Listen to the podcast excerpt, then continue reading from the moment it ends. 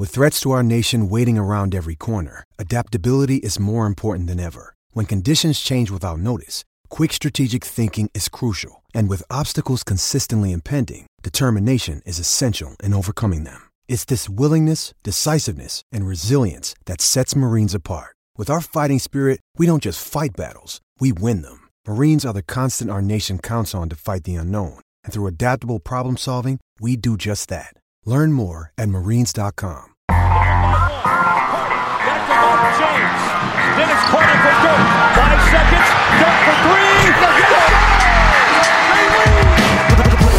Zaj, nincs egyszer a végén, ha battog a spalding. Minden nap élmény, blokkok és zsákok. Na gyere megmutatom, ez NBA szerelem. Keleten, nyugaton, robban a zaj Nincs egyszer a végén, ha battog a spalding. Minden nap élmény, blokkok és zsákok. Na gyere megmutatom, ez NBA szerelem. Keleten, nyugaton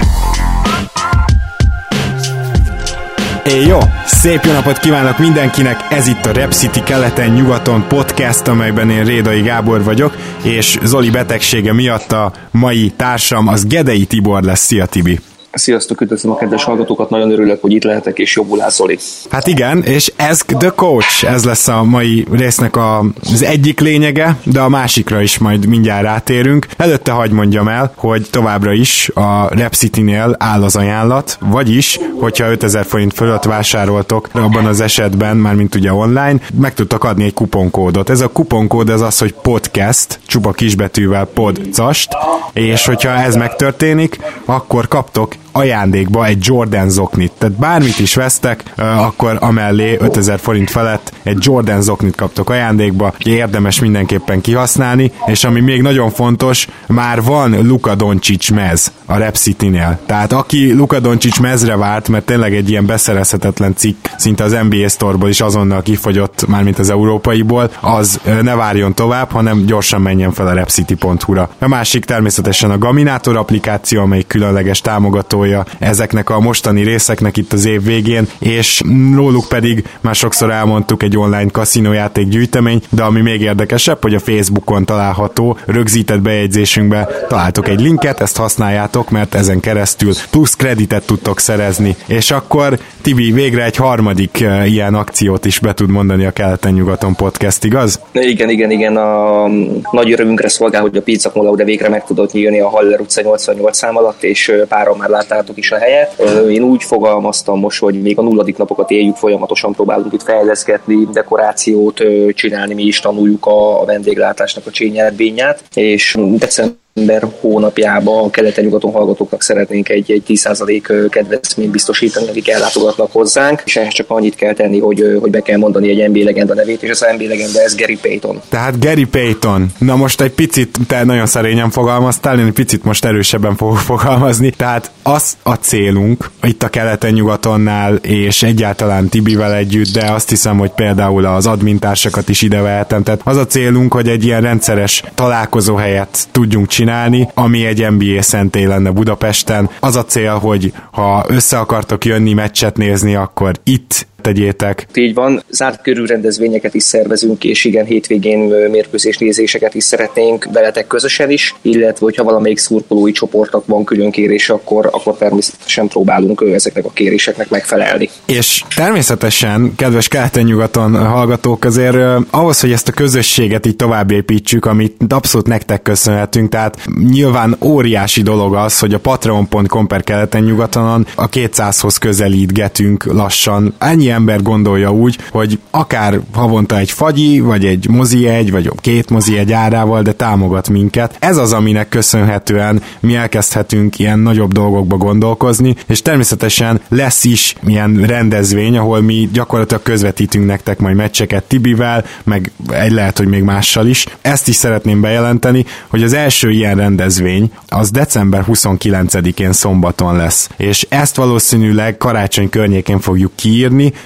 körülbelül 40 hely van. Tehát mondani fogom azt, amikor kiírjuk, és utána versenyjelentkezés, tehát be kell írnod, hogy jövök, hogyha tényleg biztos vagy benne, hogy tudsz jönni, beírod, hogy jövök, és akkor az első 40 nagyjából az, aki be tud jönni, de sokkal több rendezvény lesz majd ennél, sőt, ha minden igaz, akkor akár két-három hetente, és előre ki is fogom írni szintén ebben a rögzített bejegyzésbe, úgyhogy ott a Facebookon megtaláljátok majd ezeknek a rendezvényeknek az időpontját, meg hogy milyen meccsek vannak. Úgyhogy ez mindenképpen izgalmas, és a másik, hogy kedves keleten-nyugaton hallgatók, főleg akik Budapesten éltek, menjetek el a Nagyvárat térre, ott induljatok el a Duna felé, és a jobb oldalon van egy kópüzlet, amellett a jó szintén a jobb oldalon van egy ilyen átsétáló rész, ott a pizza cum laude, tessék oda menni és árasszuk el ezt a helyet. Én azt szeretném, hogy mindenki, aki csak tud éljen ezzel a 10% kedvezménnyel, ennek két oka van, elképesztően finom pizza és hamburger vár titeket, és majd később még más kaják is, de ez mindenképpen kipróbálni érdemes, én már megtettem, és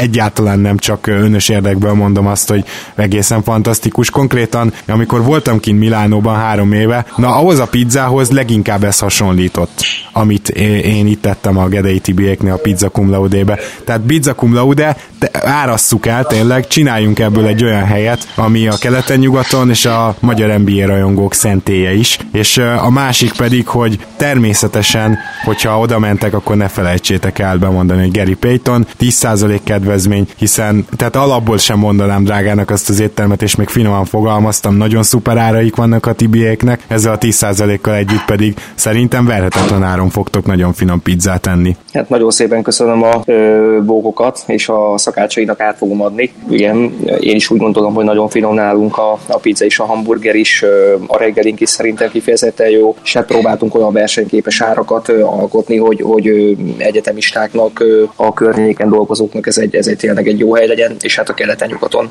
hallgatóinak is szeretnénk egy kosárlabda sarkot kialakítani. Ez abszolút folyamatban van. Én is fogok hozni egy-két aláírt NBA meszt, és hát remélem, hogy ezt januárra, februárra be tudjuk úgy lakni, hogy, hogy ahogy megálmodtam ezt az egészet, ez olyan állapotban legyen. És tényleg én nem kértem még ilyet, de tekintsük küldetésnek azt, hogy látogassuk meg ezt a helyet, mert a Tibiéknek is nagyon fontos az, hogy beinduljon, hogy működjön, és nekünk is az, mert hogy később gyakorlatilag ez lehet a törzshelyünk. Nekünk keleten-nyugaton hallgatóknak, nekünk NBA rajongóknak, akik szeretnének valahol közösségileg meccset nézni, és közben finom kajákat enni, jó söröket inni. Azért én többször is voltam már a Raptors csoporttal, ezek mindig nagyon jó események, és tudom, hogy rengeteg szurkolói csoport jár össze időnként egy-egy meccsre, úgyhogy legyen ez az a hely, amit mindig kerestek. Tehát pizza cum laude, hol találhatnak meg egyébként titeket?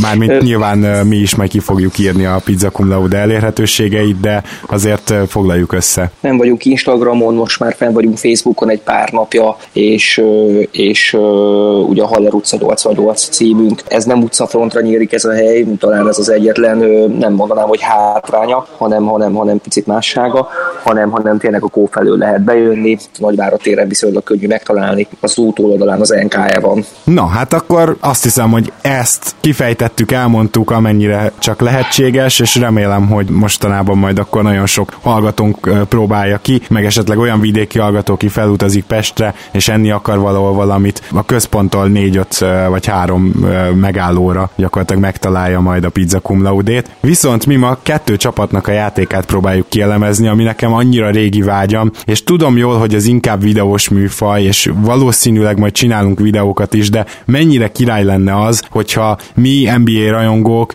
egy egyző szemével is meg tudnánk nézni, hogy melyik csapat mit játszik, hogy melyik egyző mit csinál az NBA-ben. Igazából szeretném, hogyha kiépítenénk magunknak egy olyan tudást, egy olyan adatbázist, hogy tényleg tudjuk azt, hogy nagyjából milyen elvek mentén épülnek fel az NBA csapatok. És kezd, kezdésnek a Dallas Mavericks és a Memphis Grizzlies lesz a, a két áldozat, akiket Tibi elemezgetett az elmúlt időkben, és én azt javaslom, hogy kezdjünk a Memphis-szel. Na most, ahogy az egészet elindítanám, az először az, hogy nézzük meg, hogy hogyan támad ez a csapat, és az nagyon érdekes az NBA-ben, hogy már csak a pick and roll-ok típusa és használata alapján is azt gondolom, hogy fel lehet osztani a csapatokat. Tehát vannak pick and roll heavy csapatok, vannak olyan gárdák, akik igazából inkább ISO-znak, vannak olyan gárdák, akik nem nagyon használnak pick and roll-t, hanem inkább ilyen dribble handoffokat, ami azt jelenti, hogy a magas úgy ad elzárást, hogy nála van a labda, körbefutja őt az irányító, és odaadja neki. Mondjuk általában az irányító. Hát ilyen például a Miami Heat, amelyik alig használ klasszikus értelembe vett pick and roll-t, vagy ilyen a Denver Nuggets is. De a Memphis Grizzlies-nél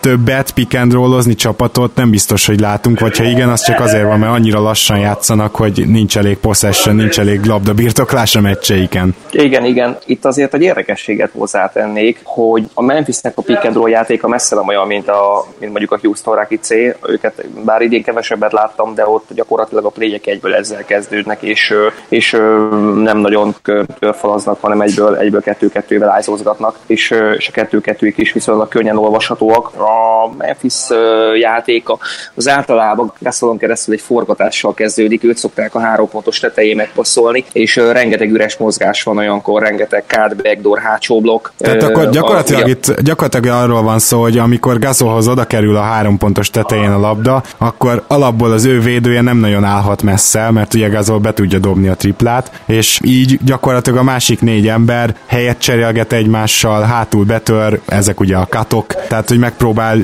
valahogy üres helyzetet teremteni? Igen, igen, katokkal, backdoorokkal, hátsó, hátsó blokkokkal van két, három, négy, öt alapmozgásuk, amit ilyenkor megcsinálnak, ugye ezekbe azért bele-bele tud néha az ellenfél hibázni, és Gasolnak extra passz technikája van, úgyhogy point centerként szokott funkcionálni a pléjek elején. Tranzíciós játék is többnyire így épül fel, hogy Gasol általában a, a, a három pontos tetejét középen támadja labda nélkül, ott kapja meg a labdát, és, és itt egy két-három másodpercig nála meg is akad az egész. Ebből szokott forgatni, és ebből, ebből folytatják a, a plégyeket többnyire. És Tehát akkor az A opció az az, hogyha sikerül valahol elszakadni, mondjuk egy backdoor cutnál valaki befut a gyűrű alá, akkor az Gazol megpasszolja, vagy hogyha Gazolon nem állnak elég szorosan, akkor eldobhatja a triplát. De mi van, hogyha Abszolút. ez nem jön össze? Tehát akkor itt jön gyakorlatilag a következő fázis, ha jól értem. Igen, igen, igen, igen. Amit a Memphis viszonylag jól tud, nem viszonylag, hanem, hanem kifejezetten jól tud csinálni, az az, hogy mezőnyemberek le tudnak menni ilyenkor posztápolni falánk alá, és Gasol ugye ezeket a háló passzokat is nagyon-nagyon jól meg tudja passzolni, illetve, illetve nagyon-nagyon jól látja meg, hogy a hogy ezekre a mezőnyposztápokra honnan jön a besegítés, és azokat is extrán ki tudja, ki tudja lőni. Tehát uh, akkor itt is most csak egy pici magyarázat, hogy el tudjuk képzelni. Ugye gyakorlatilag arról van szó, hogy akár például egy Conley, vagy mondjuk egy Kyle Anderson bemegy, hogyha olyan védő van vele szemben, akivel ellen érdemes, és Kyle Anderson mondjuk megkapja a labdát egy posztap pozícióba, közel a gyűrűhöz, de háttal, de hogyha jön egy besegítés, akkor ott ugye valaki üresen marad, és ezt is kiválóan meg tudja passzolni Gazol, az üres üresen maradt embert is meglátja. Igen, igen, igen. Ami egyébként nem tűnik összetetnek, mint edző mondom, hogy azért nem olyan nagyon egyszerű, mert gyakorlatilag az egész teret be kell látni, és, és nagyon-nagyon gyorsan kell reagálni, hiszen azért ezek a védekezések nagyon össze vannak rakva NBA szinten, és a memphis tényleg szinte bárki le tudott menni, posztápolni, hogyha kell. És hát ugye nagyon-nagyon fontos az, hogy ahogy te is elmondtad, hogy Gasolt nem nagyon lehet a három pontoson kívülresen hagyni, mert, mert ő kifejezetten jó dobó, ugye évek óta most már. Jaren Jackson például nagyon-nagyon jól fog pozíciót ezekből a szituációkból, és mezői nagyon-nagyon sűrűn találnak, nagyon-nagyon sűrűn, és amikor lemegy a labda, akkor ők is nagyon jól osztogatnak abból ki, besegítéstől függően.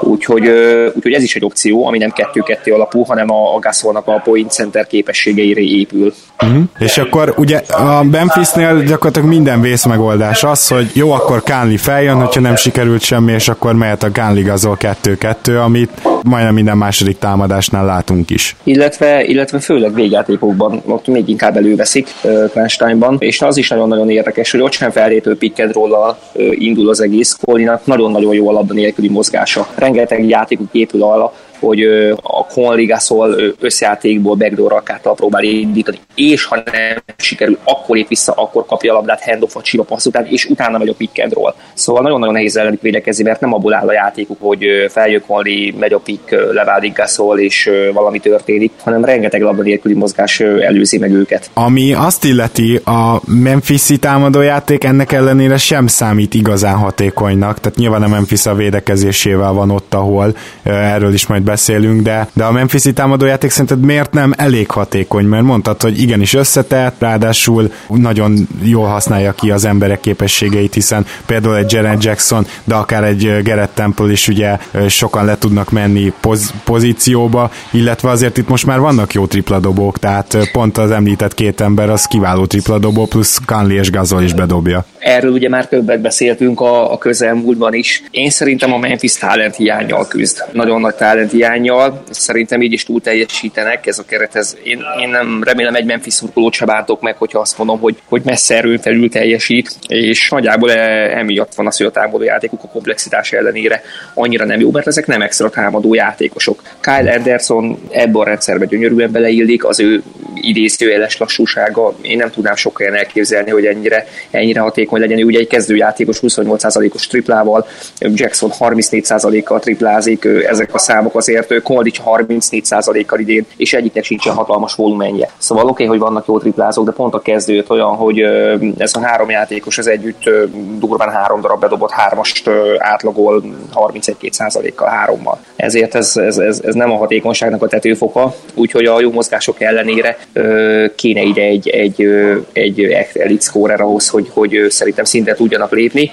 Én nagyon szeretem a Memphis, te is tudod, és nagyon szeretem a, a Gitengrin kosárlabdát, és tényleg a védekezés náluk az, ami, ami, ami kimagasló. Ennek ellenére ez a támadó játék, ez nem leírandó, egyszerűen nincs bennük több. Ők ennyire képesek, én úgy gondolom, kimaxolják, ami bennük van. Igen, most 26 csak a Memphis támadásban, de azért gyorsan hozzá kell tennem, hogy még a 27. Orlando is 105-ös ratinggel van, és három csapat van mögöttük, aki tényleg le van szakadva, a Suns, a Hawks és a Bulls, tehát ők azok, akik nem tudnak támadni, és ez az Orlando, Grizzlies, Heat, itt ott vannak egymástól pár tizedre, és a Memphis előtt például 19. helyen az Indiana Pacers is csak 107 és felett átlagol, ugye 100 labdabirtoklásra vetítve vannak ezek az offenzív ratingek. Ezt csak azért mondom, mert a Memphis nem egy jó támadó csapat, de nem is tragikus a 26. hely ellenére. Nyilván az elittől nagyon messze vannak.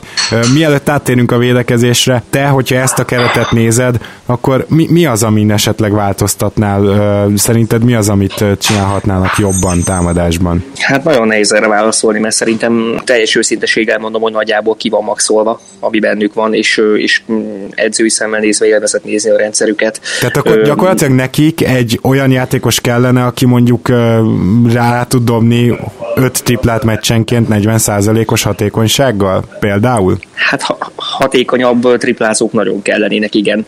Én kicsit Selvi meg látnék, 24 percet átlagol idén, szerintem ezt egy picit lehet, hogy fel lehetne tolni Koli mellett, akár hátvét poszton. Ezen kívül nagyon-nagyon nehéz bármilyen kivetni valót is találni bennük. Ugye van itt egy érdekes név, Wayne Sheldon, akiről mi ketten azért elég régóta beszélgetünk, hiszen egyszer megemlítetted, hogy milyen hihetetlenül hasznos játékos és mennyire beleélik a rendszerbe. Évek ugye azóta figyelem, hogy egyetlen egy jó meccset csak hozott le extra meccset, és az a baj, hogy ez nagyjából jellemzi szerintem a keretüket is, hogy, hogy olyan játékosok, ahol más, olyan játékosok, akik máshol 8., 9., 10., 11.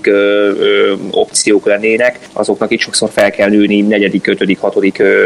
helyre, és azért az nem egyszerű. Azért az nem egy, nem egy egyszerű feladat. Azért ez is nagyon jól megmutatja, hogy Kánli és Gasol mennyire jó játékosok, azt is, hogy Jackson mennyire jó az újonc idényében, és egyébként, ha már itt beszélgetünk erről, akkor J. Michael Green-t is szeretném megemlíteni, aki a sérülése visszből visszatérte óta. Fantasztikusan játszik, és gyakorlatilag ő cserecenter is, néha négyesként is fenn van a pályán, bedobja a triplákat, lepattanózik, nagyon rég láttam ilyen jól játszani, az, az egy nagy pozitívum lehet a Memphisnek, hogyha ő is hoz, tudja hozni, amit tud, és, és a képességeinek a maximumát nyújtja. Igen, igen, Green nagyon-nagyon jó ö, visszatérése óta, nagyon-nagyon jó statisztikához és hihetetlenül hatékony. Centert Nola igazolása óta nem kell most már játszania.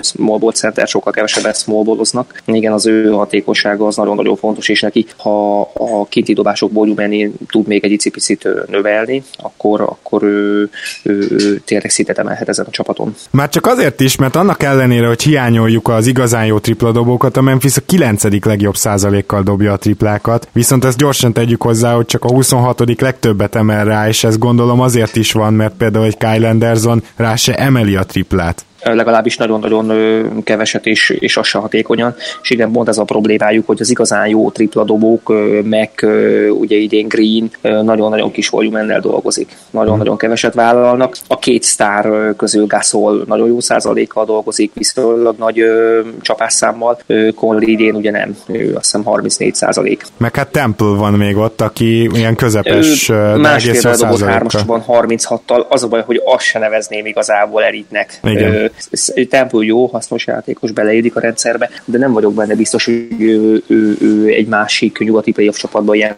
komoly szerepet kaphatna, mint itt. Ami szintén ugye pont a Gasol Conley nagyságát növeli. És akkor nézzük meg, hogy ezek a játékosok miért is kaphatnak ilyen komoly szerepet. A Memphis az az egyik csapat, ahol a rotációban most Marshall Brooks benne van, úgyhogy kénytelen vagyok egy kivételt tenni, de gyakorlatilag nincs rossz védő, és nagyon érdekes, hogy a Memphis ezt nem valami nagyon modern, bár ez igazából furcsán modern, tehát hogy nem ilyen újféle switching defense oldja meg, hanem meglehetősen konzervatív védekezéssel, viszont az nagyon működik. Abszolút, ugye ők egytől négyig switchet védenek, és szinte hiba nélkül, szinte hiba nélkül. A labdást az folyamatosan pressz alatt tartják, ami, ami alap lenne, de ha megnézzük a, a mai NBA-t, egy csomó csapatnál ez abszolút nincs meg, ahogy egy nagyon-nagyon jó NBA fanatik barátom fogalmaz, vannak csapatok, akik nem védekeznek, és igazából ezt nem is kell túlspirálni, tényleg vannak nem védekező csapatok, nem is tudok értük rajongani. Igen, ezt is akartam kérdezni, hogy viszont ugye ez nem egy 1-től 5 teljesen mindent elváltó csapat, tehát hogy tudod azt megcsinálni, hogy 1-től 4-ig váltasz, és Gasol viszont nem vált, hanem ugye ő inkább ilyen dropback defense általában megy védeni a gyűrűt. A középen történik a pick and roll, akkor igen, és nekem Gasol egy, egy lassított oktatófilm. Annyira precízen csinál mindent, támadásba és védekezésbe, pick and roll szituációknál, leválásnál, pick and rollnál, pick and popnál, vagy a dropback defense-nél, hogy, hogy gyakorlatilag lassítás nélkül tanítani lehetne. Hihetetlenül jól fogadja magára a, a, a piciket, szinte nyújtott lábbal védekezik addig a pillanatig, gyakorlatilag spórol, amíg a kicsi meg nem támadja. Ott viszont lassúsága ellenére nagyon-nagyon jó lábmunkája van. Nagyon szépen csalja a távolságot, fenn van folyamatosan a keze, a dobásokat tudja zavarni, hogy esetleg középtávolról bele akarnak állni. Zicsert gyakorlatilag nem hagy, és ők nem csak ezt védik egyébként, hanem a, a alapvonal, oldalvonalhoz közeli pick and rolloknál 45 foknál ott szájtot is szoktak védeni. Ez Azt ugye pedig... az icing gyakorlatilag, tehát ez az, az az, amikor három játékosnak az összmunkája, most így röviden elmondva három játékos összmunkájából megállítják a pick and roll-t, úgyhogy ne kelljen cserélni. Én javítanék egy picit, hogyha nem bántalak meg vele, öt, öt játékos kell hozzá. A side védésnél a, a gyenge oldalnak a szerepe nagyon hatványozottan fontos. És pont most kikockáztam az egyik ilyen védésüket, ami érdekesség, hogy ugye Gasol folyamatosan mélyen van kettő-kettőknél, and is nagyon mélyen védi a, a, a ő támadó picit, viszont itt ha side védenek, akkor képes teljesen kilépni, akár a három pontosra is, és ott, és ott nagyon jól tudnak csapdázni az aktuális védőtársal.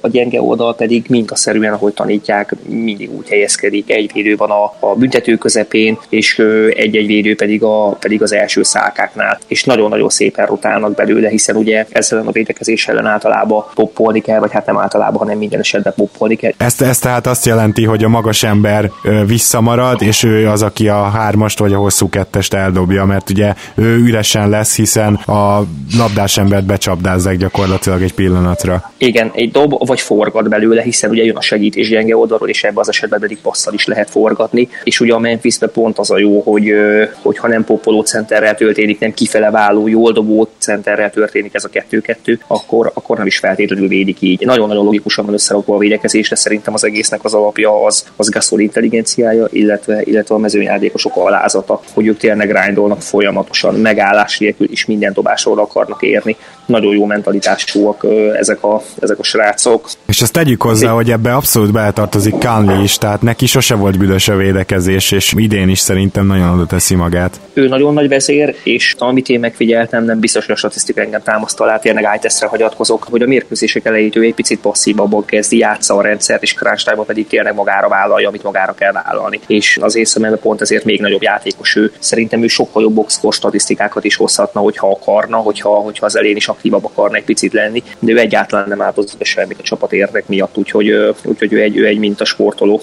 Amikor itt voltak a, a Phoenix Suns srácok nálunk egy közös meccsnézésen, akkor pont azt beszéltük, hogy mondjuk egy, egy Crispot, aki veszel a Houston Rocketsból, ki az a játékos, aki csak egy szinten van talán alatta, és a Houston abszolút nem lesz rosszabb, és a, a fizetések pedig flexibilisek maradnak, és ők Conley hozták fel.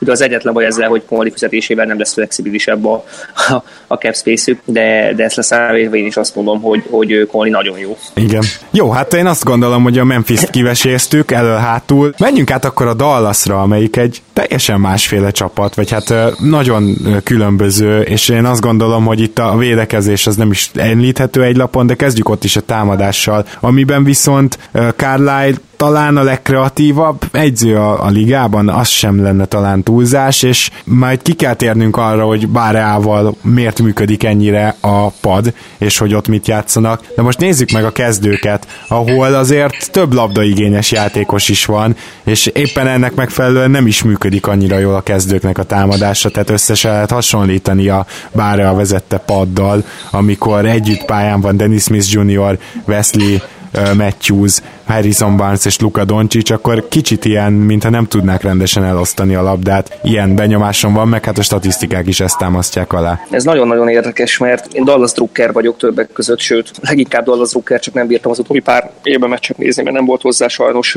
gyomrom, és nem tudtam a tangnak szurkolni. Idén nagyon-nagyon szeretem őket. Sok új játékos kellett beépíteni, ugye két osztár kaliberű játékos kellett beépíteni, ami, ami ez azért bőven idő kell megtalálni egy 19 éves európai srácnak a helyét, az, az mind hierarchiába, mind a rotációba, mind az elosztott labdákba azért az feladat.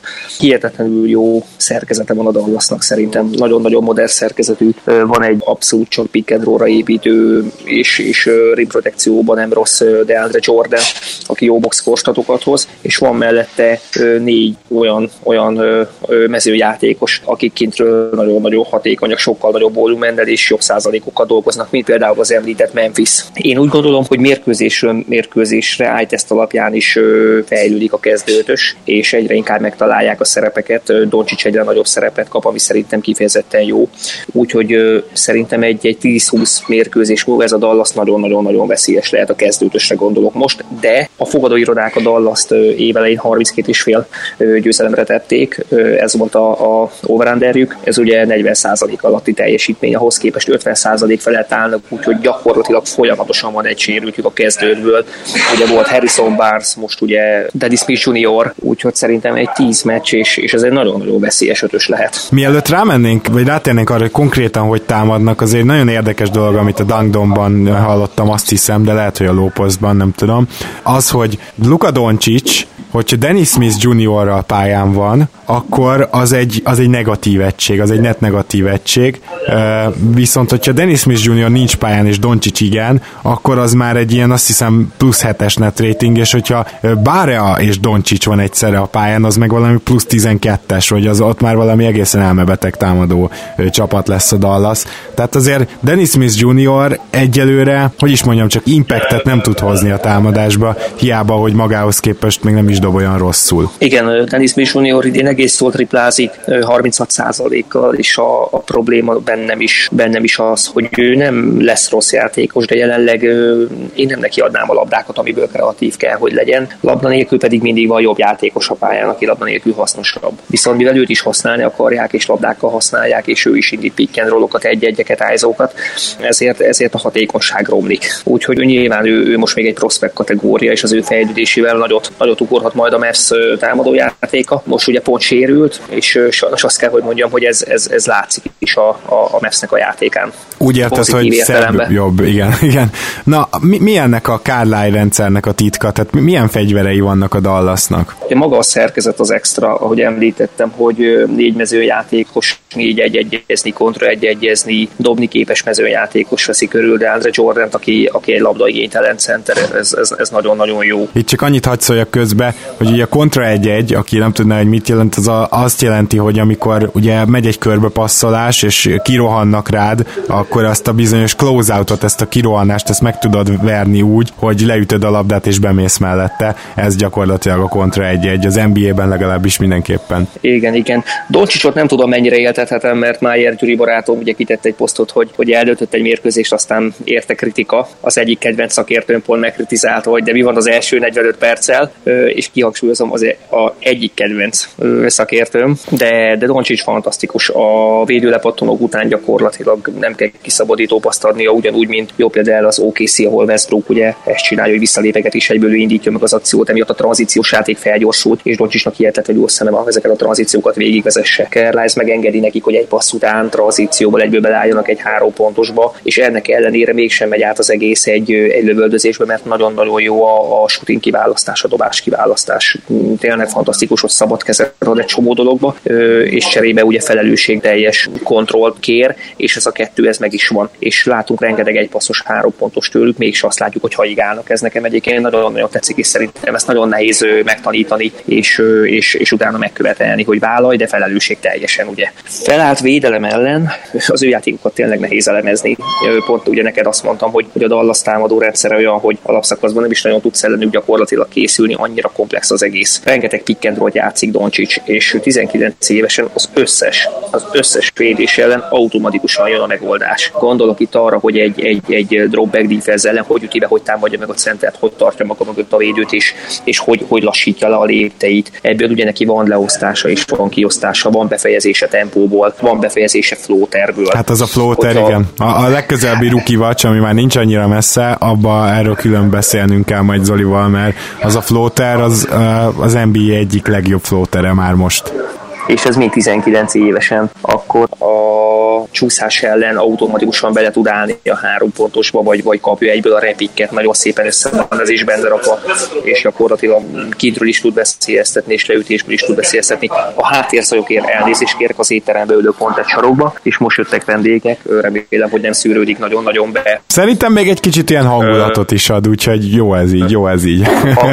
akkor örülök, akkor örülök. Szóval gyakorlatilag az összes weekend ellen automatikusan megtalálja azt, amit, amit, amit játszani kell, és Doncsics sem az a villámléptő, hanem ő is inkább precízen csinálja IQ-ból, és Gasolhoz hasonlóan ő is egy olyan oktatófilm, egyébként vetíteni lehetne lassítás nélkül, mert, mert tényleg folyamatosan jó döntéseket hoz. Itt a pick and rollok, azok nem, nem a szó klasszikus értelmében vett pick and rollok, mindig nem úgy néz ki, hogy, hogy DeAndre Jordan fellép, ad egy blokkot, leválik, megy a gyűrű fel, és akkor történik valami, hanem a pick and rollokat a leváló center még egy blokkot szokott nagyon-nagyon sűrűn kapni, egy hátsó blokkot, és ugye mivel folyamatosan jó shooterek adják ezt a hátsó blokkot, ezért a leváló center a hátsó blokk után tud menni a gyűrű felejlő passzra egy álljapra, a hátsó blokkot adó játékos pedig kifele tud válni egy üres dobó helyzetre, és a legutóbbi mérkőzésen én legalább három variációját láttam ennek a, ennek a playnek. Ez a Spain pick and roll egyébként csak, hogy nevezzük is meg, tehát ez a spanyol pick and roll ennek a változatai. Csak hogy egy kicsit vizualizáljuk ezt, tehát mit jelent ez a hátsó blokk? Ez azt jelenti, hogy amikor a 2-2 után a magas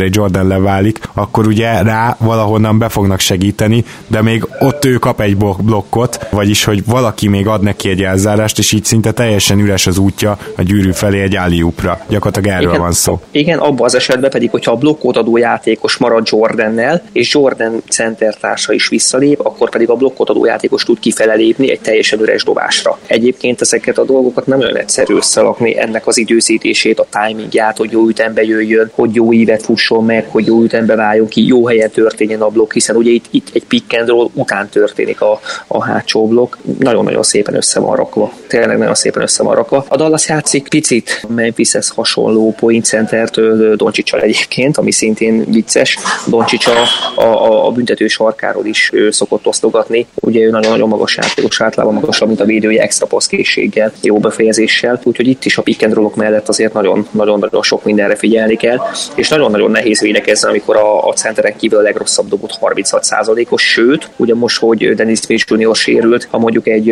egy Smith Finney van pályán, akkor négy kifejezetten jó formában lévő shooterral kell megbírkozni az ellenfélnek. Valószínű a Dallas egy picit upswingen van dobó százalékot tekintve, de, de az eredményükön ez most látszik. Nyernek mérkőzéseket, jó a mérlegük, és mehetnek a playoffért, és, és azért csak a legelvakultabb Dallas rukkerek gondolták, hogy, hogy idén küzdhetünk. Mondom ezt természetesen 25 meccs után. Én is tisztában vagyok vele, hogy azért kicsi még a minta, de azért hagyd legyek bizakodó. Természetesen legyél bizakodó nyugodtan. 13. egyébként dobó százalékban a Dallas, úgyhogy mostanában ugye egyre jobban dobnak. És a másik érdekesség az az, hogy Dennis Smith Juniorral viszont ennél sokkal egyszerűbb pick and csinál a csapat, és éppen ezért én úgy érzem, hogy Dennis Smith Junior-tól induló játékokat jobban le is tudja védeni az ellenfél, mert ugye ő annyiban klasszikus pick and játékos, hogy leszeget fejjel fut be, és igaz, hogy ki tud néha belőle passzolni, de azért ez egy klasszik, tehát megkapja az elzárást, és a magas ember, és ő is befele megy.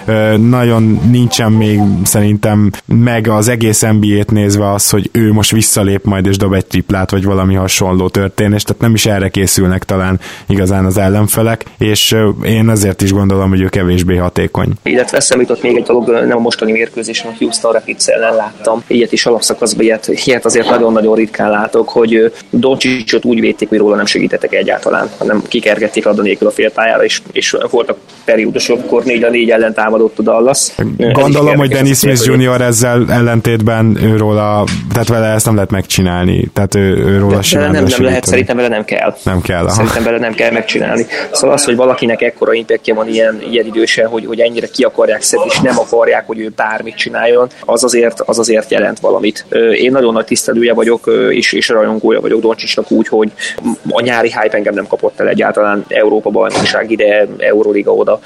Nálam, nálam ő messze, messze túl teljesít az én elvárásaimat. Az enyémet is egyébként, de nagyon jó hallani egy egyzőtől is, hogy pontosan miért, és hogy mit csinál ennyire jól. A turnoverek szerinted Doncsisnál olyan dolog, ami, ami idővel lejjebb mehet? Mert ugye rengetegszer, például pont amikor ezt a point center szerűséget játsza, azért abból még néha nagyon kockázatos passzokat vállal, és a, a keresztpasszai még talán nem tökéletesek, még van egy-két ilyen butalabda eladása. Hát egy olyan, egy olyan fizikalitás kell megszokni, ami azért új. Össze az Euróligában nyilván nagyon-nagyon komoly védekezés van, és nagyon komoly védekező rendszerek, de, de, de konkrétan a fizikalitás, az, hogy, az, hogy három naponta mérkőzésedben, hogy nem számít az izomláz, azért azt meg kell szokni. Szóval tényleg 19 éves, és nagyon nagy teher van rajta, magas usage dolgozik, bár ebbe te otthonosabban mozogsz, én tényleg ájteszre mondom, ez utóbbi, utóbbi időben olyan, mintha még inkább bíznának a csapattársak, és még inkább keresnék labdával. És hát ebben a hiba benne van. Ez le fog tisztulni, nem két meccs múlva, nem 20 meccs múlva, lehet, hogy nem is egy év alatt, de ha ő így fejlődik, akkor, akkor ő három-négy éven belül ő egy monster lesz ami nekem nagyon-nagyon tetszik benne, hogy körülötte lelassul a játék, az látszik, hogy ő elindul, és, és, és, és tényleg lelassul a játék, nagyon-nagyon pozitív értelemben mondom azt, látja, hogy mi történik a pályán, mm. látja az egész pályát, érzi az összes játékos, ez is nagyon-nagyon ritka. Őnála nem nagyon látunk olyat, hogy elindul van egy jó helyzetben lévő gyenge oldali 45-ön egy shooter, és ő mégis elbalflóterezi, akkor az a labda oda fog kerülni, és ebbe ő még javulni fog még. Aha, na ez, ez a kemény, egyébként megnéztem 26,1% a usage százaléka, Mondjuk azt, hogy egy 30-ig azért ez simán felmehet, azért a, tehát a labdát domináló playmakerök vagy ballhandleröknél azért 30 ez szokott lenni, úgyhogy ez még mehet feljebb, de megy, tehát hogy ez a 26 ez nem volt ennyi a szezon elején. Na de akkor nézzük meg azt a bizonyos padot, amelyik a Dallas gyakorlatilag, hát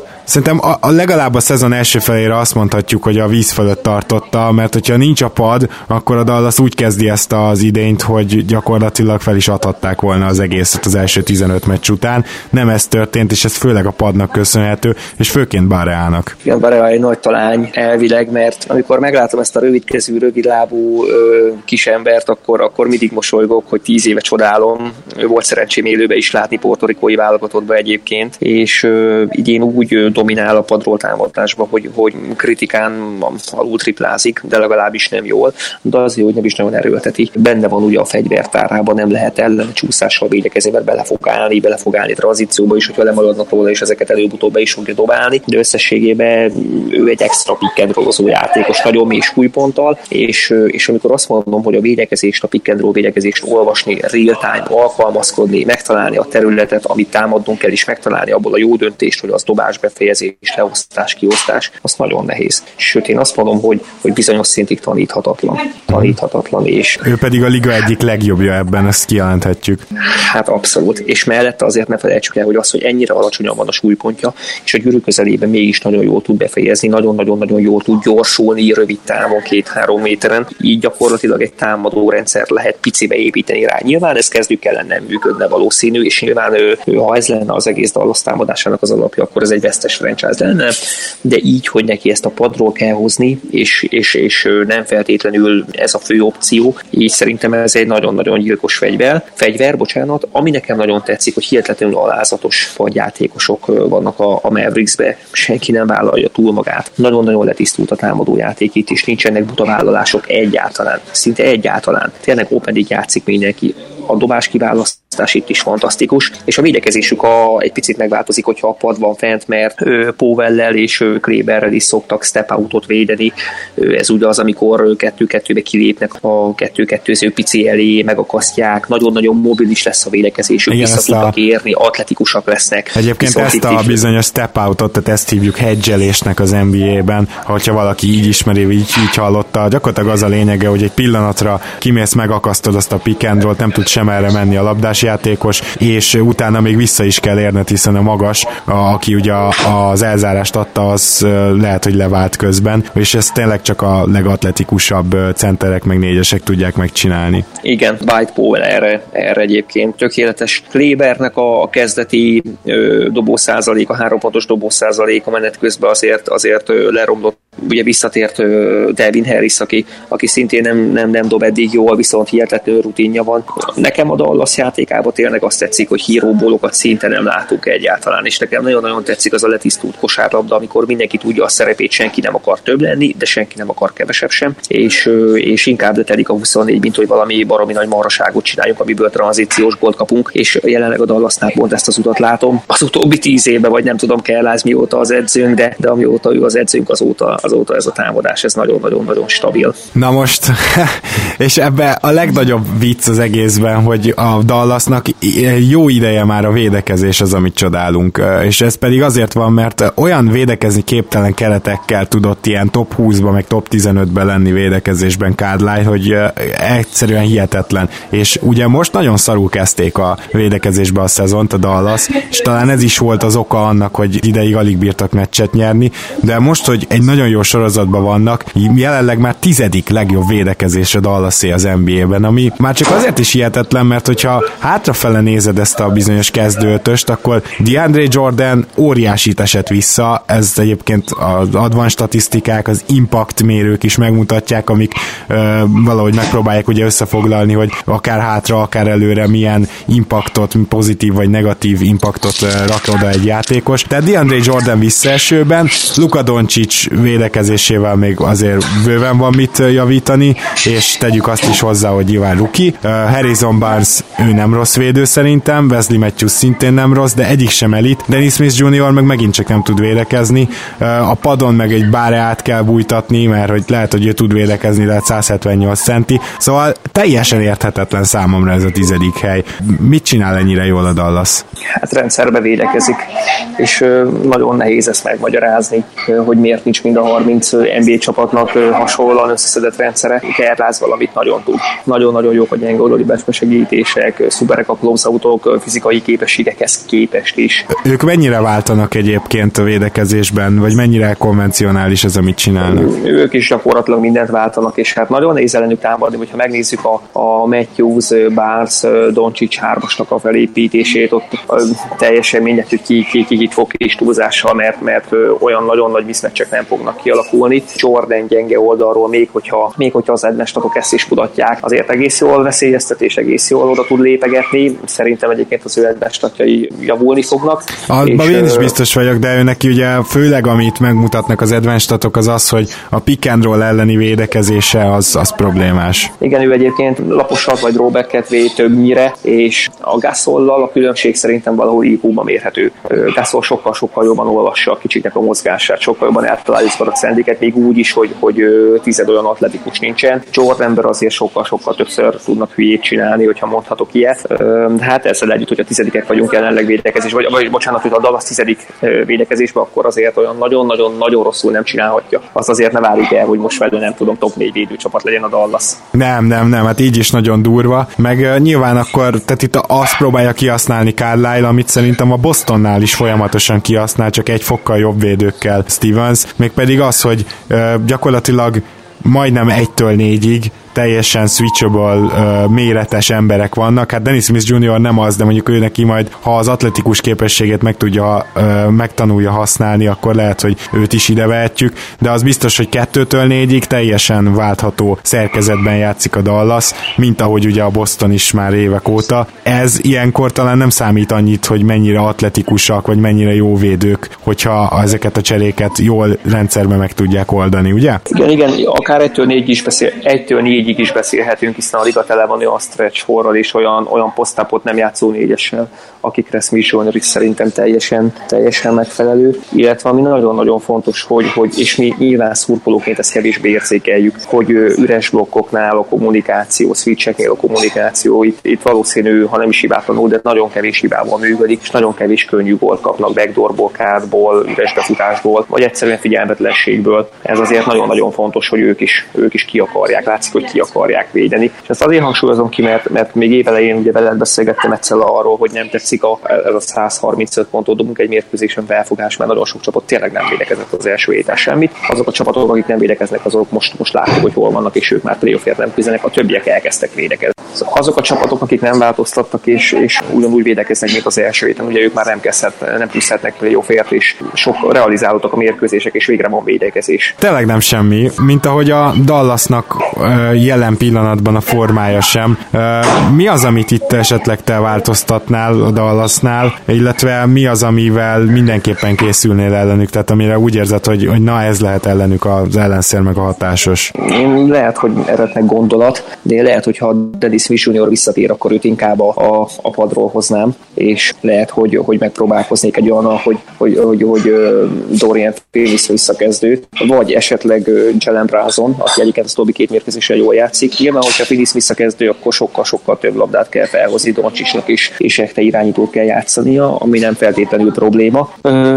Dennis Smith Juniornak pedig az atletikus képességei a padról lehet, hogy picit jobban érvényesülnének, hogyha mondjuk JJ Barriával picit jobban össze tudnak szokni, és jól el tudják osztani a, a labdákat. De egyébként az is, az is lehet, hogy Dennis Smith Junior visszatérése után elkezd, nem tudom, fejbe felnőni, fejlődni, hatékonyabb lenni, bár ez igazából ebbe csak bízok. Ha uh-huh. ellenük játszanék, akkor hát én, én valószínűleg a DeAndre Jordan támadnám Rómát pick and rollba. Aha. Ott látom én is jelenleg a, a, a hibát. Pont amit mondtam, hogy, kápokból, backdoorokból, üres blokkokból nagyon nehéz szerintem ellenük pontot dobni, mert, mert koncentrált a védekezésük, nem alszanak el, és nincs olyan játékosuk, aki, akit nem érdekel az egész. Mint mondjuk mondok egy rossz példát, egy 5-6 évvel ezelőtti James Harden, ugye, akiről rendszeresen 6-8 ilyen pont megesett mérkőzésenként, hogy simán mögé futottak, nem zárt ki támadlepatot, itt ilyen nincs. Aha. Úgyhogy őket, őket rendszerben lehet legyőzni, őket a hathoz talált gólokkal nem igazán lehet ö, legyőzni, és hát ami nagyon tetszik a Dallasba, és ezt ugye kiemeltem az elés, az a tranzíciós játékuk, hogy, hogy ö, nagyon-nagyon forszerű, bátor, tényleg meg van engedve egy passz után gyakorlatilag bármi, és ennek ellenére nem látunk tőlük a döntést, nem látunk pull-up hármasokat futtából nagyon keveset, hanem gyakorlatilag egyből bottanak, vagy megtalálják az üres embert, és kiosztásból álló helyes egy passzos triplákat dobnak, erre pedig ez a keret tökéletes tökéletes erre, Wesley Matthews tökéletes erre, Harrison Barnes tökéletes, sőt, hát ugye eddig szerintem elvén felül is dob, árható értéken felül is dob, Luka Doncsicsot, hogy ne is mondjuk, ő ugye mind befejező, mind, mind, mind az egésznek az irányítója is tökéletes. Úgyhogy én mindenkinek ajánlom, hogy nézzetek Dallas meccset, mert, mert élmény őket nézni, és Memphis is nagyon-nagyon élmény nézni, és te tudod, hogy minden csapatot nem ajánlanék, amikor beszéltük, hogy melyik legyen az Igen. első két csapat, akkor mondtam, hogy, hogy a, a Dallas a szerelem, a, a Memphis meg, meg, meg, szintén egy picit az, mert őket meg csodálom évek óta, mivel ugye az ő keretüket én abszolút nem tartom olyan nagyon erősnek és olyan, olyan talent gazdagnak, mint ahol állnak, pont ezért szerethetőek nagyon. Hát igen, meg ugye az egész felfogás, az egész grit and grind felfogás, és itt nem csak a védekezésre gondolva, hanem tényleg az, hogy a lassú játék, tehát kicsit szembe mennek a ligával, szerintem ez sokan vagyunk, akiknek ez megmozgatja egy picit a szívét. Még a dallas szal kapcsolatban akartam mondani neked, hogy amit én megpróbálnék, hogy most ugye DeAndre Jordan bekerült a Dallasba, sokkal többet megy a Dallas a Carlisle-tól megszokottnál a támadó pattanókért, és ha már említetted a tranzíciós, tehát lerohanó játékokat, én biztos, hogy nagyon-nagyon megpróbálnék odafigyelni a Dallas ellen a védőpattanókra, és utána gyorsan ö, menni, utána gyorsan indítani, mert lehet, hogy ezzel meg lehetne fogni a Dallas. Most megnéztem, középmezőnyben vannak a ö, turnoverek, illetve lerohanásokból kapott pontokban, tehát ö, semmi extra, de egyébként mondom, meglepően sok támadó pattanóra mennek rá, sokat szednek le, és ezt lehet, hogy megpróbálnám kihasználni, mert viszont ugye beszéltünk ezekről a kettes, négyes poszton bevethető játékosokról, egyik sem olyan nagyon gyors. Smith Junior ő gyors, igen, de ő meg semmilyen transition nem fog megállítani. Hát igazából leginkább Wesley Matthewsról beszélünk most szerintem, aki, aki, aki azért megkopott. Szóval a többiek szerintem azért messze nem antiatléták, ugye Harrison Barnes vagy Dennis Smith Junior és a visszarendeződés az, az, az meg egy, egy viszonylag könnyen fejleszthető dolog. Itt tényleg arról beszélünk, hogy a támadó lepattanót mennyire akarjuk feladni, vagy mennyire nem akarjuk feladni. Ez ugye edzői filozófia kérdése, és egyre inkább ugye a csapatok feladják. Azért Mert nincs olyan sok választásod egyébként DeAndre Jordannel, tehát hogy ő nem az, aki visszafut és visszaér. Hát, hogyha ő egyedül megy el, és a többiek visszarendeződnek, az bőven, bőven jó. Aha. És uh, én nem féltem Kerlást és a Dallas, hogy, hogy, hogy ezzel fognak kikapni, hogy tranzícióban nagyon fogják őket verni. Abba biztos vagyok, hogy ez komoly a probléma lesz, akkor ha valaki, akkor ő azért ezen fog tudni változtatni. Nagyon érdekes és nagyon izgalmas uh, szezon jelenleg, uh, mert úgy látom, hogy hogy talán a Golden State-et leszámítva bármi történhet. Bármi. És tényleg bármi. Uh-huh. De egyébként véletlenül láttad a Raptorsnak a Golden State ellen aratott idegenbeli győzelmét? Igen, igen, igen, láttam reggel, át szoktam futni mérkőzéseket. League pass gyorsítóval, és a második fél időt nem láttam, mert akkor volt a különbség a két csapat között, hogy az már nem érdekelt.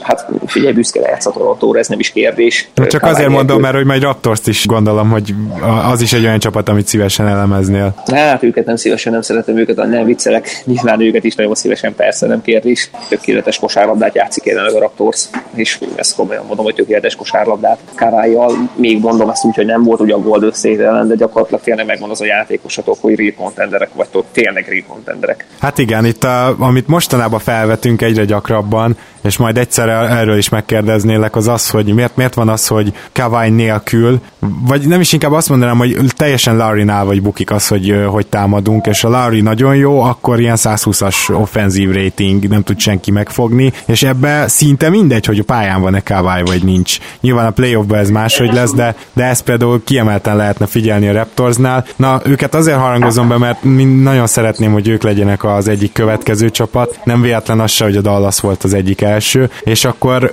még ami érdekes, hogy beszéltünk erről a 28-áról, ezt még 29-éről, bocsássatok meg, kedves hallgatók, de jegyezzétek meg, december 29-én, ez egy szombati nap, tehát ekkor lesz az első közös rendezvény a Pizzacum Laudében, tehát ott keleten-nyugaton rendezvény, Tibi és én közvetítünk meccset, és hogy melyik meccset, ez a Brooklyn Milwaukee Bucks mérkőzés lesz, és ugye a Bucks játéka is azt gondolom olyan, amit érdemes ilyen szempontból szétszedni.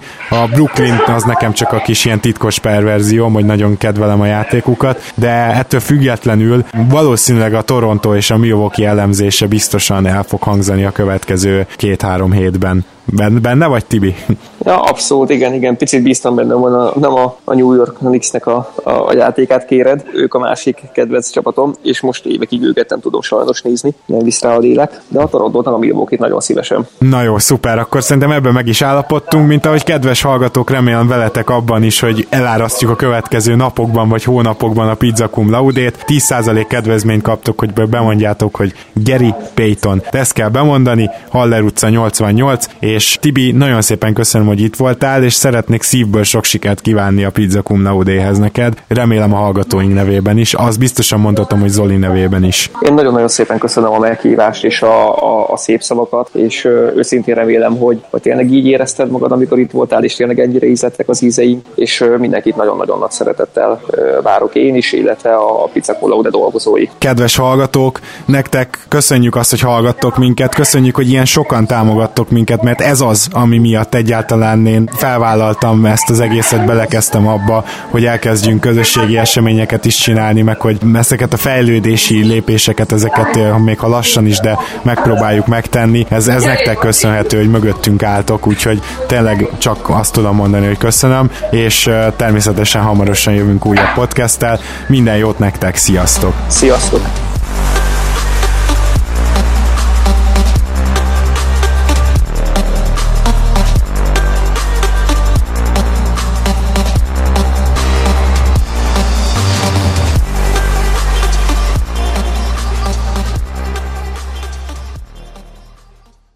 Ha más podcastekre is kíváncsi vagy, hallgassd meg a Béton műsor ajánlóját. El tudod képzelni, hogy a podcastet, amit éppen most hallgattál, fél év múlva már a mesterséges intelligencia generálja? Mi sem. De ha érdekel, eljött már a gépek lázadása. Hallgass bele az Embertelen podcastbe. Orsós Lajos vagyok, a műsor házigazdája. Egyelőre még élőben. Egyelőre. Fedezzük fel együtt, hogyan ismerkedik, randizik, mesél és vitatkozik Betty és Péter, két teljesen mesterséges intelligencia. Lajos, a podcast címét mond még egyszer, Léci. Oké. Okay. Embertelen podcast. Ez a műsor a Béton közösség tagja.